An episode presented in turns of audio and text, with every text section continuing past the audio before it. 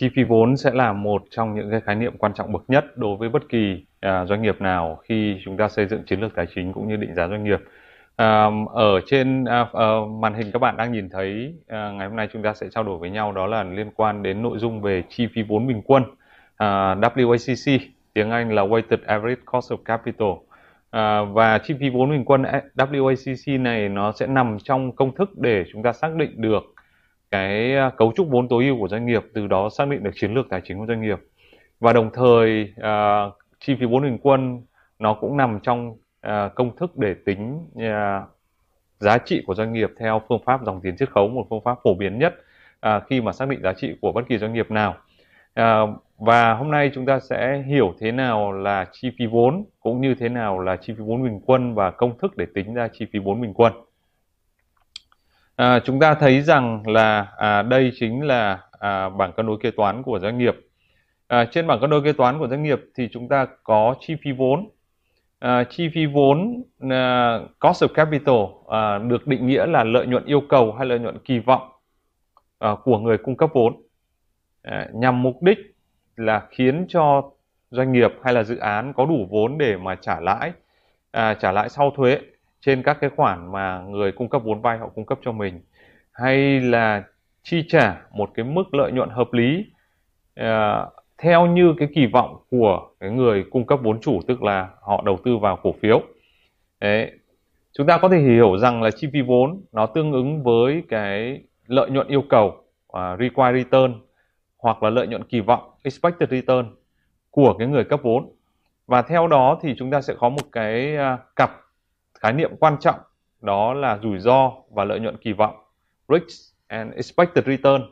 À, rủi ro và lợi nhuận kỳ vọng nghĩa là gì? Nghĩa là nếu như nhà cung cấp vốn đầu tư vào một cái tài sản nào đó họ ví dụ như họ mua cổ phiếu tức là đầu tư vào vốn chủ họ mua trái phiếu là đầu tư vào vốn vay hay là họ cho vay thương mại tức là họ cung cấp vốn vay thì cái rủi ro mà họ gánh chịu là gì? Thì tương ứng với cái lợi nhuận mà họ kỳ vọng hay lợi nhuận mà họ yêu cầu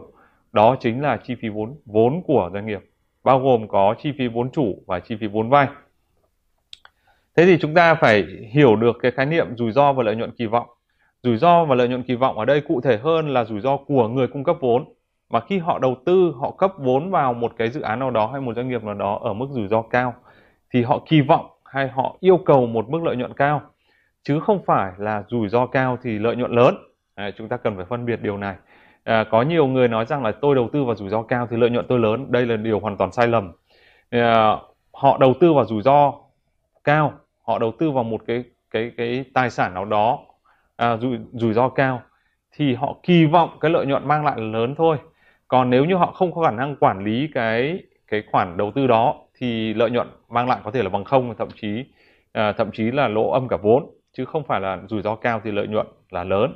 à, có nghĩa rằng là chúng ta không thể bỏ qua từ expected tức là lợi nhuận kỳ vọng. Đấy, risk thì phải liên quan đến expected return chúng ta đừng bao giờ bỏ từ expected tức là rủi ro và lợi nhuận kỳ vọng nó luôn song hành. Thế thì bảng cân đối kế toán của doanh nghiệp ở bên phải chúng ta có à, phần nguồn vốn. Phần nguồn vốn bao gồm có vốn vay và vốn chủ. À, vốn vay là debt à, vốn chủ là equity. Thế cho nên chúng ta sẽ có hai cái từ là D và E tỷ lệ D và E nó rất quan trọng. À, đối với à, à, vốn vay thì chúng ta có chi phí vốn vay viết tắt là KD hay là KD đấy. À, vốn chủ thì chúng ta có KI là chi phí vốn chủ. À, chi phí vốn vay chúng ta dễ hiểu. Đó, ví dụ như là doanh nghiệp đi vay ngân hàng thì họ có lãi vay thì đấy là chi phí vốn vay của doanh nghiệp. Nhưng chi phí vốn chủ là một cái khái niệm nó trừu tượng hơn. Chi phí vốn chủ nó tồn tại bởi vì là khi mà chúng ta góp vốn thành lập doanh nghiệp hay chúng ta mua cổ phiếu thì chúng ta luôn luôn kỳ vọng một cái mức tỷ lệ lợi nhuận nào đó một cái mức return nào đó thì cái đó gọi là lợi nhuận kỳ vọng. À, và tại sao chúng ta kỳ vọng một cái mức lợi nhuận như thế? Bởi vì nếu như chúng ta không đầu tư vào doanh nghiệp này chúng ta không mua cổ phiếu của doanh nghiệp này tức là không cung cấp vốn chủ cho doanh nghiệp đó thì chúng ta có thể mang cái khoản tiền của chúng ta đi đầu tư vào những cái nơi khác và chúng ta sẽ mang lại à, cái lợi nhuận tương ứng với cái mức rủi ro mà chúng ta đang đầu tư. À, và theo đó chi phí vốn chủ nó cũng là cái phần lợi lợi nhuận gọi là à, cái cái phần chi phí cơ hội của cái người mà à, đi cung cấp vốn chủ. Đấy. thế thì à, chi phí vốn chủ và chi phí vốn vay à, nó là hai phần của chi phí vốn.